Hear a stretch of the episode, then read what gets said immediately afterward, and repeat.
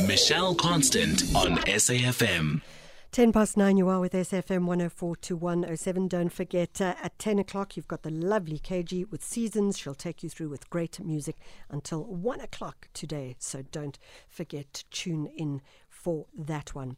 Our guests today are uh, two guests, and they are part of something known as the Preempt Group. Okay, what is the Preempt Group? Well, we're going to find out all about it.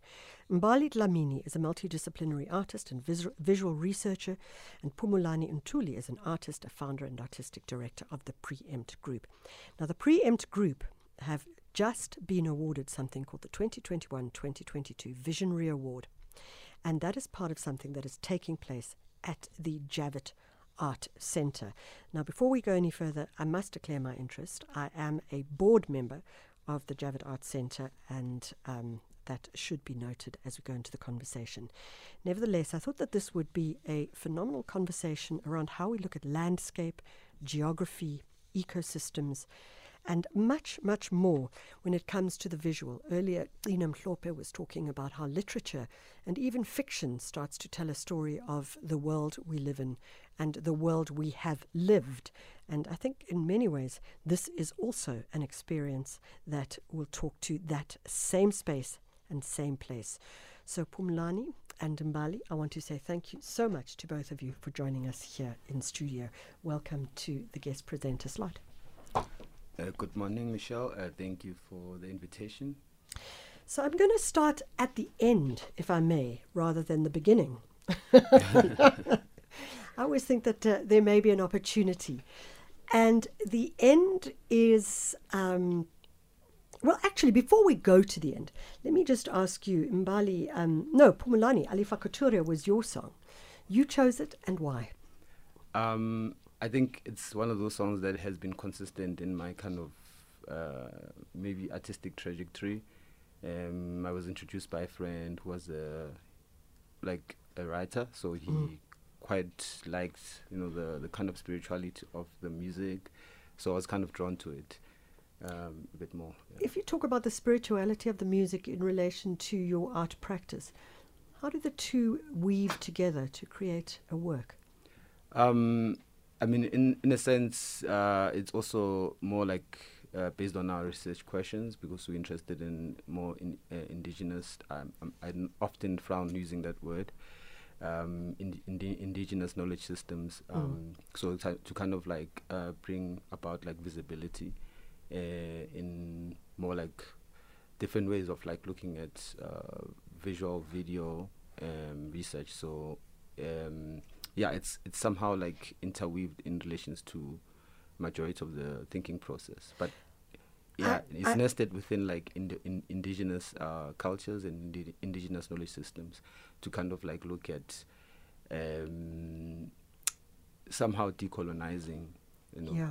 Uh, you know, I'm so interested in what you say about okay, you you, you, you frown yourself sometimes when you think of the word indigenous and yes. indigenous on its own should be fine, but the problem is that it has a kind of political framework. And I'm interested to know what you find the challenge of the word indigenous. Um, I mean, of course, it's somehow nested within more academic uh, spaces, one. Um, two, it seemed quite like put on the side. It's, it's like the othering. Mm. It's more like mm-hmm. uh, but like outsider art yeah, in a way. Outside of art, um, so it's it's more. Yeah, I, I don't know. I have to really think about it more. Yeah. But I, I don't think I can I can actually answer it fully. But the only position that I can also like reflect from is within um, spaces of academy. So mm. uh, where those processes are not necessarily like uh, you know they they're not really taken as a precedent. Like it's not necessarily um, yeah, so I don't know. I'm just it's interesting because we've we've we've been talking the whole day about um, on the show. We've been talking about academia. We've talked about what it means to maybe go and do your PhD. We've talked about not doing your PhD, going into the field, mm-hmm. and what strikes me from that word and uh, your your your take on that word, the word indigenous, is that there is. Um, an approach to words that sits in academia that means something completely different often to the word as it sits on the ground or in the real or in the flesh. Mm-hmm. And perhaps we don't always tease those ideas apart enough. So I, I find that an interesting take for sure.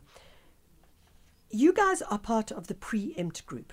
Now, well, it's just, it's the Visionary Award winning collective. So now there's two things. One, the Preempt group. What is that, Mbali? It's um it's a community. It's facilitated by it's facilitated by the two of us, but it's about collective engagement. We log we work a lot with collaborations, so most of our projects are always um, we always invite other collaborators, be it video editors or musicians, to think with us. So it's about collective engagement. We're very much interested in using new media, hypermedia, and trying to bring technology or new technologies to the ground, making them more accessible, using them through the lens of looking at art, at mediating art, but also to dismantle information. So Yes, preempt is it's a lot of things, and to round it off, for me, I would say it's a space to to think further than what my own practice allows me to. Yeah. So working with Pumlani is great because he has his own his own practice, but he also thinks quite differently from how I think. So, as uh, the preempt group, what is the Visionary Award? You guys are working on it. It's going to go up at the Javett um, Centre next week, the exhibition. Um, what does the award talk to, explain, demonstrate? It's a space to think. For us, the Visionary Award is it's a platform to work with an institution that already has an archive that we are interested in looking at. Mm. So it's access to the space, access to the material, access to the archive. Because if we didn't have the visionary, accessing the UP archive would be very different. So it's a platform for us to be able to create these conversations within the institutions that we sometimes have Yeah. in virtual spaces. So, what is the archive that you have access to? Um, the, the archive that we have access to is um, the Mapungubwe archive. Yeah. Uh, so they have a series of images uh, at the moment, uh, artifacts, as well artifacts in inverted commas. um, yeah, and various other you know um, material, but like at the moment it's just both uh, um, images and artifacts. So it has uh, spindle walls that we used to kind of weave, um, needles, uh, tools made with metal, the gold, um, different images, of course, like that looks at the historical uh, site itself. You know, the excavations that happened. Um, yeah, and some of the research that actually took place within the context of Mapungubwe. So, if we look at Mapungubwe and uh, I mean, there's the Mapungubwe Gold uh, exhibition, which is also there, I mean, in itself quite extraordinary. But I, I read something really, really interesting that you guys spoke about, and I think it talks to the work that you're doing, which is a series of 360 degree black and white visual shots where you move literally through the screen almost like virtual reality. Very disturbing, I have to say, like because they're so bleak. But then, as we were talking about off air, those they are bleak, and then we have to ask, well, why does it impact me like this, and what is the story that I'm that I'm engaging with, etc. But what you spoke about was the idea that the landscape doesn't shift. The artifacts can shift. We can take it from one museum or one art gallery or whatever, but the landscape stays there. Mapungubwe, the hill, that great mountain, it stays there, and as we were saying, it stays there with this incredible sense of um, it like vibrates differently because of what is ancestral heritage, ancient. How does that impact the work that you do, and what do you mean by the fact that the landscape doesn't shift, and how does that impact your work? For us, the um, introduction to Mapubunga has always been looked at through the gold rhino. And when you look at the size of the gold rhino, it's Like so tiny. it's so tiny in Yeah. relation to this culturally rich historical site that It's like the Mona Lisa. if you look at the Mona Lisa, Exactly. it's like the size of my hand or something. It's like so Mm. small and so insignificant when you look at it in the flesh, but the the size of it, it's exactly the same thing. It's amazing. Yeah, and the landscape is so humongous and Yeah. so rich. The hill itself is quite amazing. Yeah. And when you look at all the technology that the civilization Those big holes. devised, yes, Yeah. Out of nothing, how they were making their own tools, how they were building huts on this hill that can never move Yeah. but all we get to hear about is the is the gold rhino. So for us, we wanted to move away from that lens and Yeah. read the landscape.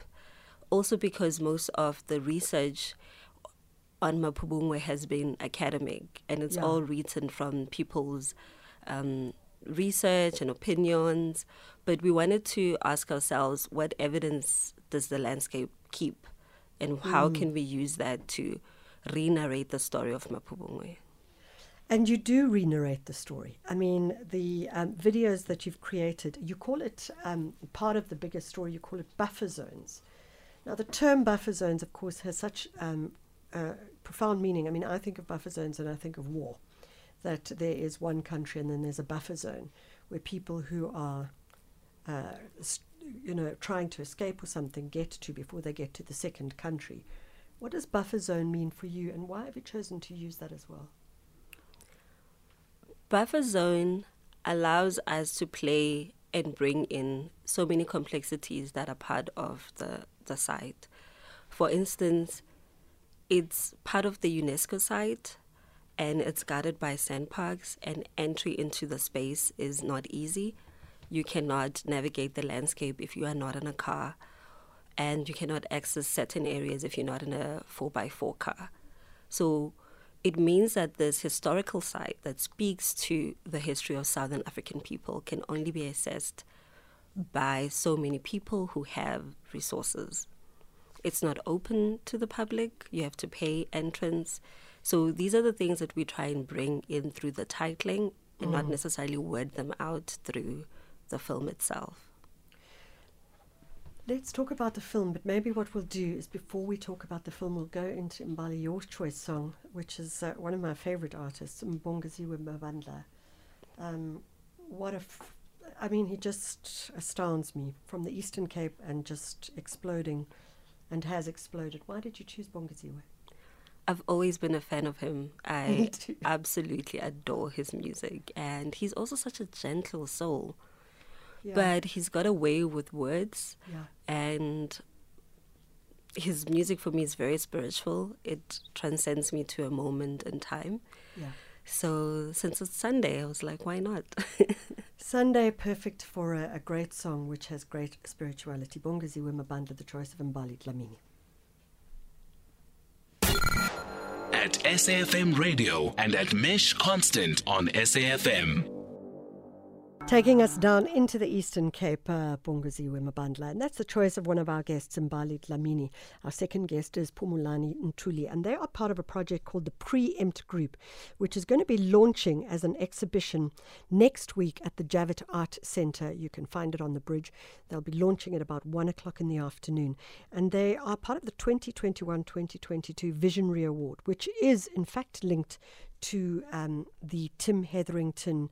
They're a seat of the Tim Hetherington engagement as well. Now, um, I'm hoping that one of you can explain Tim Hetherington and the relation to the Visionary Award uh, to us. Uh, is there either of you? Um, You're welcome to point to each other. or if, you feel like, okay, this is yours, but you don't want to say it on air, you can just do a big point. I mean, I can't really speak much or largely about uh, Tim Hetherington himself, but um, I've somehow watched one interview yeah. uh, when he was sti- speaking about his work uh, as a documentary photographer, when it, what it meant. yeah. And obviously, his work was more situated within like conflict based um, situations. So Yeah. he somehow, it is a way, like as a photographer, to kind of bring visibility, visi- uh, visibility and also to open up a, a dialogue where um, somehow, you know, conflict happens in certain areas and then to help make a dialogue happen within those spaces. So a photographic medium has his own um, choice of medium and Yeah. amongst video as well. uh, to position all of that. So um, within the Tim Hetherington Foundation, obviously they made available the Visionary Award in collaboration with Javett UP. Uh, we are the first recipients, the pioneers of the award, which is quite exciting. It's also Yeah. like uh, big shoes to fill as well. So, but this is quite exciting. So, just uh, for those of our listeners who don't know, he was um, a British photojournalist and renowned for various different films, books, and photographs, but died um, wa- was was killed in Misrata in Libya. And what I really like about that is, is as you mentioned uh, uh, quite correctly, you talk about the conflict zone, but in fact. Um, you guys have chosen to look at the term conflict so differently with your work. Um, and the, the conflict is, is by what's missing almost in the photographs as opposed to what's there, if that makes any sense at all. I mean, I may be wrong, but it does seem to me that that would be what you're doing. Is that, is that, am I close there? I think that's a very beautiful reading of it. Um, Yeah. She's, she's very, very, very um, careful here. Like, doesn't. Michelle, you're talking complete rubbish. Not joking. but but the reason I say that is if we look at your um, 360 degrees photographs, and we were talking about this off air, is they are about landscapes, but we can go back to that Dutch painter Bruegel, and two thirds of the painting is the sky, and one tiny little third is just the land, and it seems like that the sky is completely overpowering this tiny landscape. And I imagine in those days it probably was because it was like this flat little land, snowing, and just impossible to live in. And so the sky was overpowering. Talk to us about how you looked at the landscape and the sky with regards to the um, images that you took. I think with spatial fabrication, we wanted to play around with the landscape as a site because in most cases we are interacting with the landscape as a site specific. Yeah. So we wanted to play with it as a site and remove it from the everyday environment. Yeah. So bringing it into the virtual, almost as if flattening the landscape and merging it uh, with the sky to create almost like one environment. Yeah. But in that is the idea is to also create tension, is to also make the viewer uncomfortable of what they're engaging with. Yeah. And not uncomfortable in a way to make you not want to engage with it, but to make you want to interact with the landscape more because you want something Yeah. more from it. Yeah, it does feel like it's the very the very lack of something there is what you require to sort of engage with. Maybe you could, um, uh, Pumulani, just describe for our listeners some of those images and also what you were telling me about how you shot them. Mm. Um, uh, just to add, maybe previously from the point of the medium itself, like photography, and also looking at uh, the landscape. When you look at panoramic images, somehow they are quite immersed. So with What like does that mean? They're quite immersed. they're immersed in a sense that it doesn't really it's uh, it's broken apart it doesn't really break apart the the, the, the the site itself but it kind of unifies it so you, we're trying to kind of reconcile Yeah. um, those kind of ways of document documentation so with standard photography it's more like a frame so Yeah. as opposed to a frame it's somehow immersing the the users or the viewers to a larger environment where things are not necessarily like hidden um, Yeah. so it's just to reconcile the landscape itself in relation to how it's documented in part So how did you then do that with regards? Because it's it looks like it's a 360 degree image. So when you look at the image, and people will be able to see that they would go 360 degrees in some very bleak landscapes, um, almost like virtual reality that you positioned internally, but you didn't actually do it as a complete 360. I mean, you did it as 360, but you did it differently to what we expected. Yeah, um, because in our in our practice, largely we op- we're interested in open source processes, and Yeah. obviously, the that large part of uh, the operation is more with new technologies that are quite expensive. They're not really accessible, um, and what we tend to do, of course, within our work is to make the work and make workshops where we can introduce like uh, different users and um, audiences generally. Uh, so the open source technology also it's because most of these processes are quite open. um, but they somehow need a lot of research to kind of test things out. Um, so it was one of those um, uh, processes that were quite convenient uh, with the project that we were looking at, because yes, it's we couldn't really access high-end cameras that cost you know quite a lot of money, Mm. um, but in in a way it's it's also Did you like use cell shows. phones?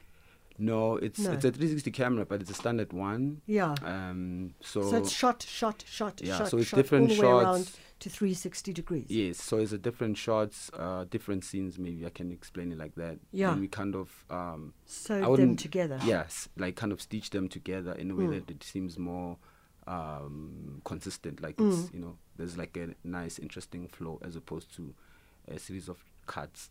You know.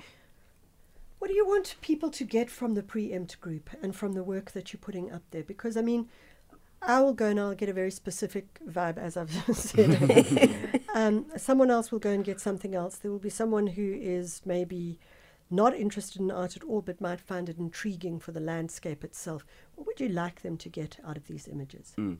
Uh, I think generally, like with different audiences, in mainly within more gallery settings and uh, museum settings, Mm. The the artwork is seemingly seen as something that's hang on the wall, and for us, it's not quite interesting. Uh, we are interested to kind of make users perform certain actions in the Mm. work to have a sense of dialogue. So most of our work are quite participatory uh, in a way that um, yes, for example, we've used like a sensor as a way to. Um, I mean, it's like uh, as the person kind of stands in front of the work and use their hands and gestures to kind of move around. Uh, they how somehow like immersed in the environment itself, as opposed to like s- somehow disconnected.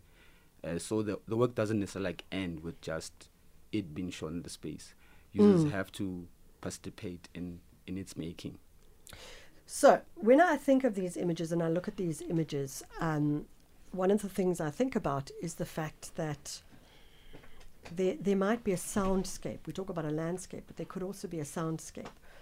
And I understand that you do, in fact, have a soundscape which will be created for the artworks. Tell us about that, Mbali. So, what we've decided to do with the buffer zones, we've decided to break it apart.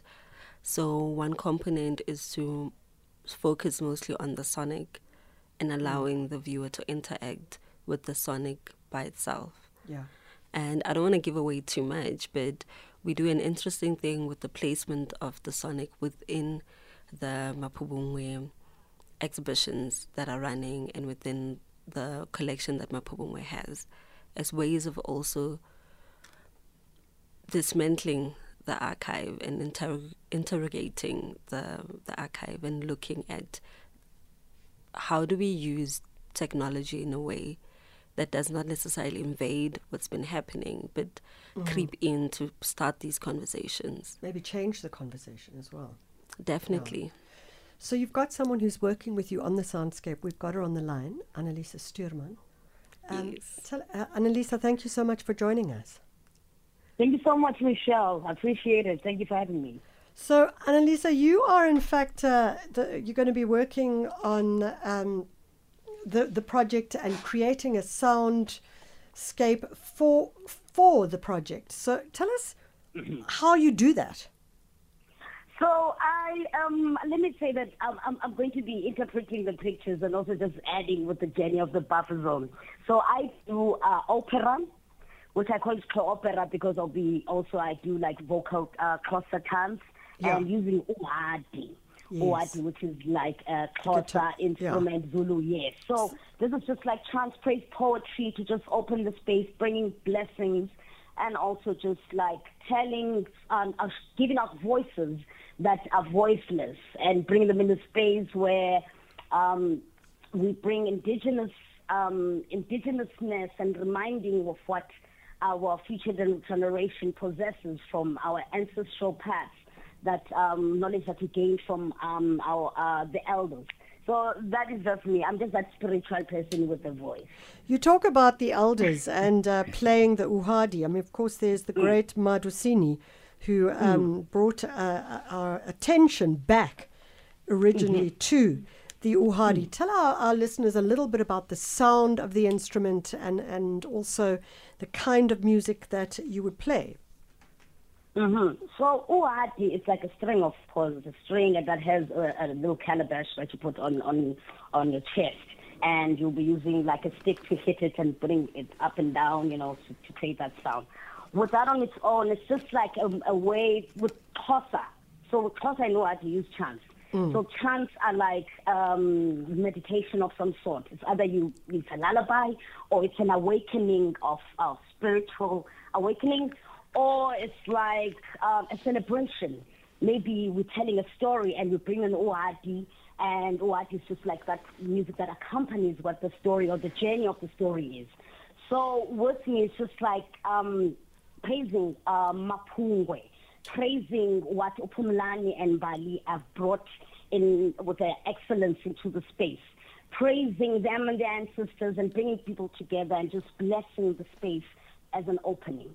So Ha- have you seen the images already, and, and what's your take on them before you even create the music?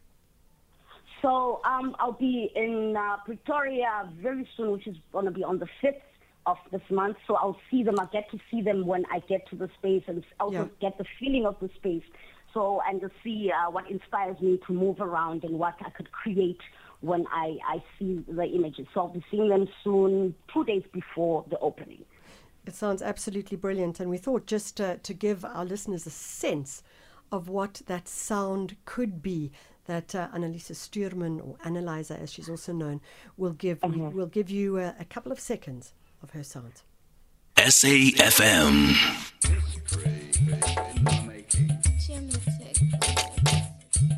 Sulala na kaka, rakakaka, lakakaka, pua pua kwa kwa kwa. Sulala na kaka, rakakaka, lakakaka, pua pua kwa kwa kwa kwa.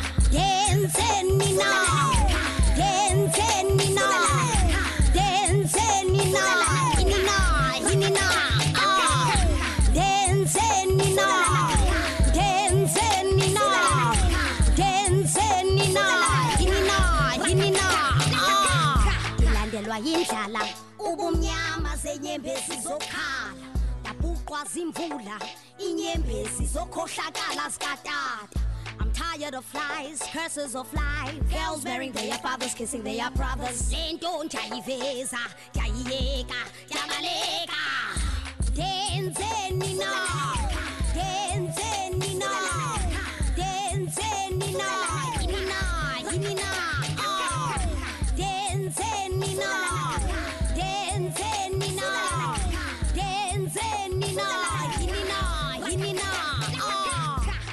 the solution to rectify the silly situation.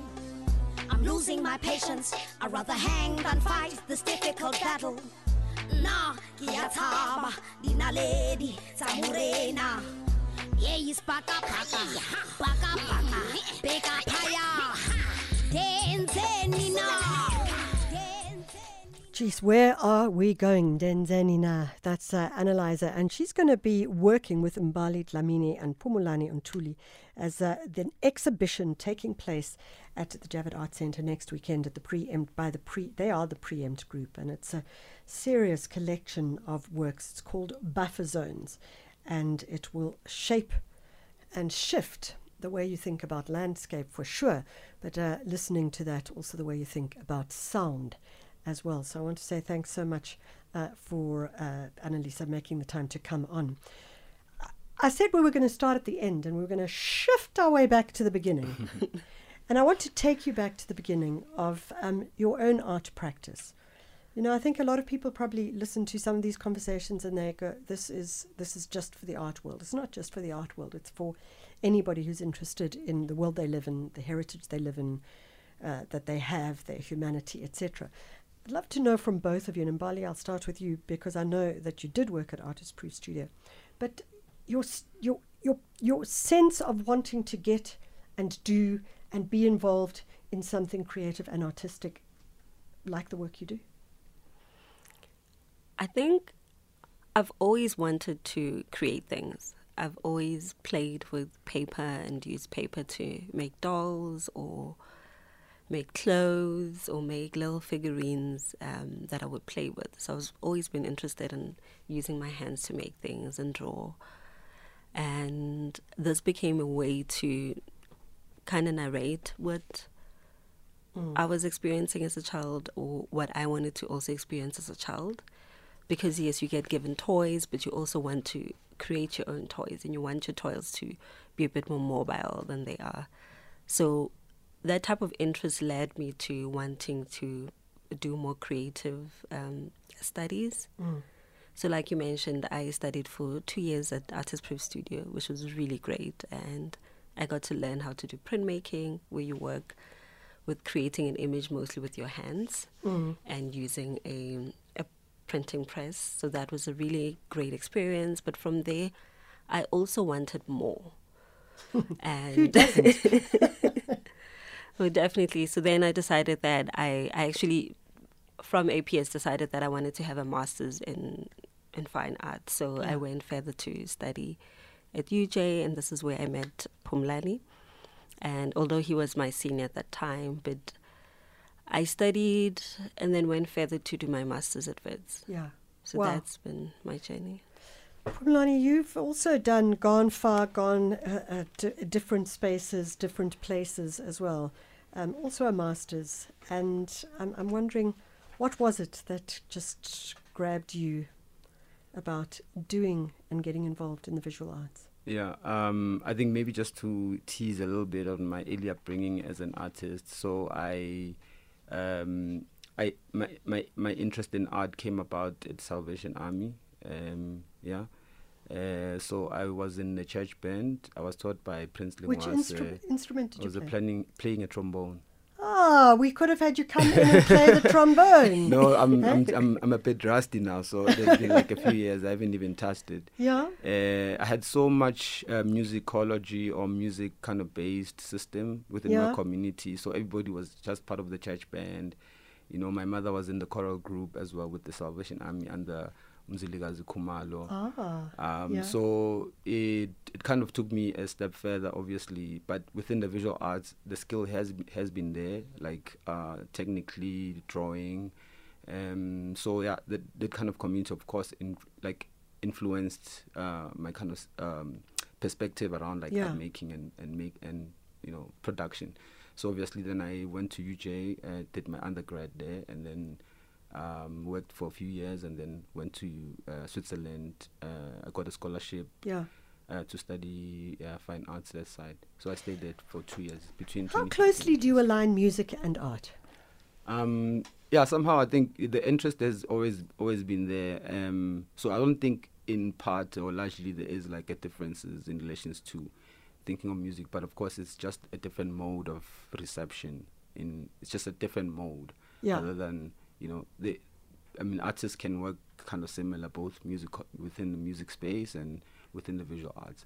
And I think maybe just uh, to allude to that specifically, like film, Yeah. as working with film-based media has been one of those things that these forms of reconciliation of modes of production can kind of intertwine. Which is kind of interesting because it does talk to the multidisciplinary pr- uh, uh, approach by um, the group that you guys are part of, the Preempt group.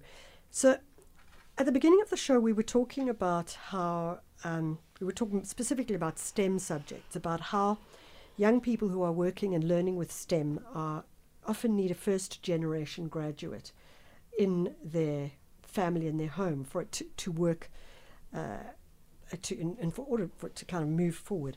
I'm wondering from you, first generation graduates, um, do you, was is that necessary if you um, are studying the arts or working in the STEAM world?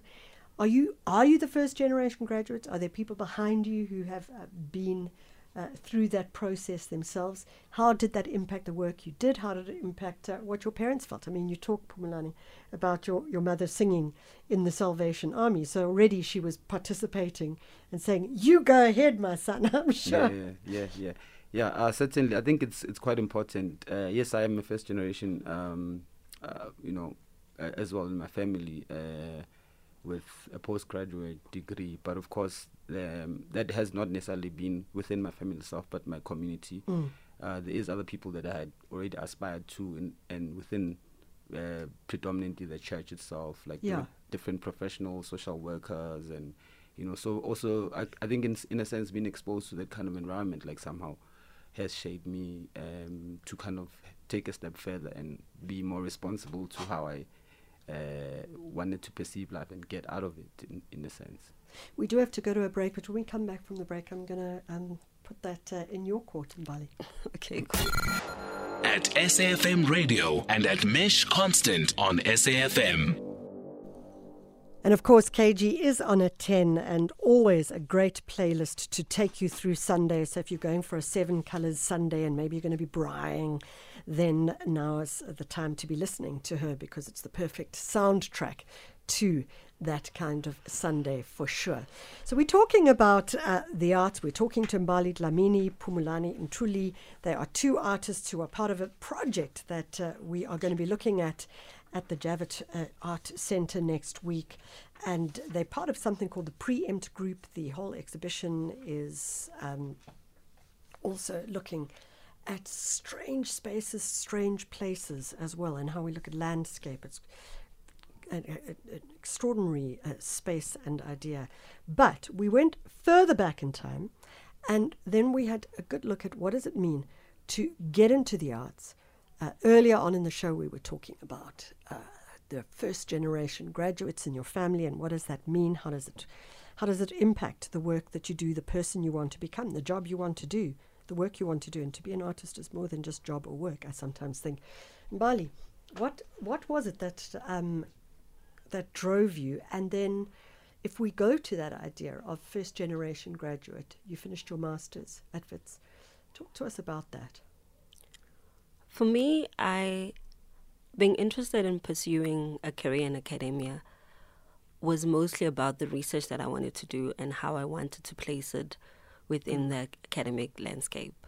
Because, of course, I could have um, continued doing the work that I'm doing with visual arts, but I also wanted to bring in these conversations into academia and write about the people that I feel are not written about enough, especially from a South African context and especially from black writers. Mm. So that was what pushed me to actually do my master's. It was more for the exercise of bringing these contexts into libraries, into academia.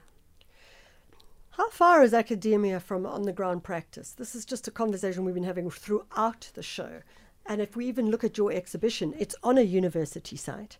So the Javett Art Centre is part of the mm. University of Pretoria. Then how I mean it's it's a thin line? You can it can be a thin line, but it can also be a massive wedge as well. so are you on the thin line or are you on the massive wedge? I I mean, because I have a master's and I'm interested in hmm. doing academic work and doing artistic research, so both the practices come from artistic research and preempt works a lot with artistic research. We are also trying to carve space within academia and institutions to say that artistic research should also be viable. viable. In in South Africa right now, they don't give a PhD for artistic research. It's only in the states, and some Really? universities that are awarding it. So you still have to do the traditional, which is write a research paper. So we are also using this space as a platform to actually interrogate that and position ourselves within it. Ah, I didn't even know that. You see, you learn something new every single day. Critical. Um, what about you, Pumulani? Do you think you're on the, the thick edge of the wedge or on the thin line? I mean, it's just also in between uh, spheres because I think it's more uh, interesting to kind of broaden up the scope of one's work as opposed to limiting it. Uh, li- limiting it. Um, as Mbali was saying, we, regarding artistic research as a study, obviously, I mean, in part it has been done, but not necessarily like granting PhD level Yeah. um, doctorate. So the, it, that, of course, it is a position somehow to like uh, That needs to change. That needs to change, but obviously Yeah. it needs like you know pioneers. There is like a few artists that, for example, like, like from the top of my head, Josh Mahashe, who's Yeah. a photographer. He's based in uh, he's at UCT. Yeah. He also did his artistic research PhD. So of course the space is quite limited, and we have to really um, somehow motivate. You know. Yeah. So yeah, beyond the motivation, it it somehow needs to be there. But of course, there is the the pioneers that has to start first and kind of you know. So we need to shout out to Prof. Tawana Kupe. so then, what happens if I'm the guy or girl and I've just, maybe I got to matric, maybe I didn't even get to matric. And how am I going to get to see that exhibition? I mean, I know, literally, physically, all I have to do is walk in. But that's not so easy. Walk in is one thing, but access and agency is another thing. How do you see that changing for the work that you're doing? Because that's critical. Mm. Yeah, one of the most uh, important things in our practice, of course, as I mentioned previously, is the idea of a workshop. Uh, we see workshops as spaces to kind of inculcate uh, knowledge and transfer, Yeah. not necessarily like as a deposit, of course, but to also um, plot that space so that we can also like uh, exchange with our participants. And within the context of the exhibition as well, we have a public program um, that's going to take uh, different iterations within um, non-profit organizations that we're collaborating with. Uh, Safe Study Program, they're based in Maboneng. Mm. And there's also kids that are, uh, are coming uh, for you know, during the pro- during the period of the exhibition for like tours. So they're kind of taking through um, each specific exhibition. So because You'll be doing walkabouts with them as well, with the kids. certainly. Um, yeah, so largely, uh, this is quite, of course, an important factor within uh, the sphere of education, like Yeah. trans um, transferring the, exa- the And transforming it. ex- transforming in yes, Yeah. and transferring um, the skills or knowledge that we've gathered as well with the larger public. Did you ever go to art, um, go on art walkabouts or art um, trips as a kid Mbali? Did you ever go into museums? No, I only started doing art trips or walkabouts or seeing exhibitions when I started studying at um, Artist Proof Studio.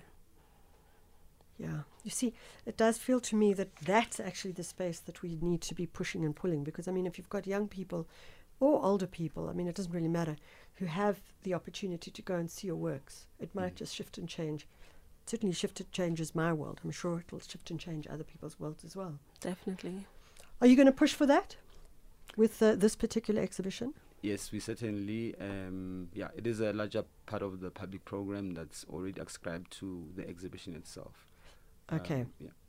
You've got kind of like a minute each, and I'm going to put it to you. Why should people come to this exhibition? Um, I think yeah, with because we are somehow positioning the question of national heritage since it's the Heritage Month at this point. So these conversations shouldn't happen in a month. Like they are consistent conversations. They are not month specific. So we need to kind of constantly be in dialogue to kind of understand the archive itself, to understand what national heritage means to everybody within the context of South Africa, how they can insert or influence uh, this ex- the existing uh, knowledge, and to find new information that's already missing or if there's gaps. I love that. Mbali, what would you say? Oh, I think Pumlani has stolen most of my words. But I would say come because one, Javett has the gold. from the Shanti- Shanti gold. Don't come in a mask though with like No, it's too tiny. Ah. but also there's the Ashanti gold, which is amazing. Yeah, it's an amazing And exhibition. I think you must come because the way we've positioned buffer zone within the space is very interesting. So, I mean, I do think that, like, when we look at uh, the the gold that is on the exhibition, it is it is a diverse because, as you say, it's the Ashanti Gold exhibition, but it does talk to heritage in so many different ways. I mean, we look at gold, and of course, gold has like huge stories around miners, and it has Yeah. huge stories. I mean, it takes me back to that beautiful Gerard Sekoto picture of the miner and the candle with the the book, and I can't remember what the book is on the table, but but it's it, it's an important book in our heritage as well. So let's give you all those details of the event one more time. It's um, going to be an extraordinary, extraordinary interview. I mean, exhibition. I mean, really. Uh, go and check it out. It's called Buffer Zone. It's by two great artists doing fascinating works with photography, but also 360 and how we look at uh, the space that we enter into when it is an artwork. It is at the Javett Art Centre in uh, Pretoria. You should definitely get to see it launching next Saturday. And I want to say Pumlani Ntuli and Mbali Dlamini. What a great conversation. As someone said, absolutely fascinating conversation. So I appreciate you making the time. Thank you so much. Thank you. Thank very you very much. much. It's 10 o'clock. It's time for the news. It's no longer good morning. It's now goodbye.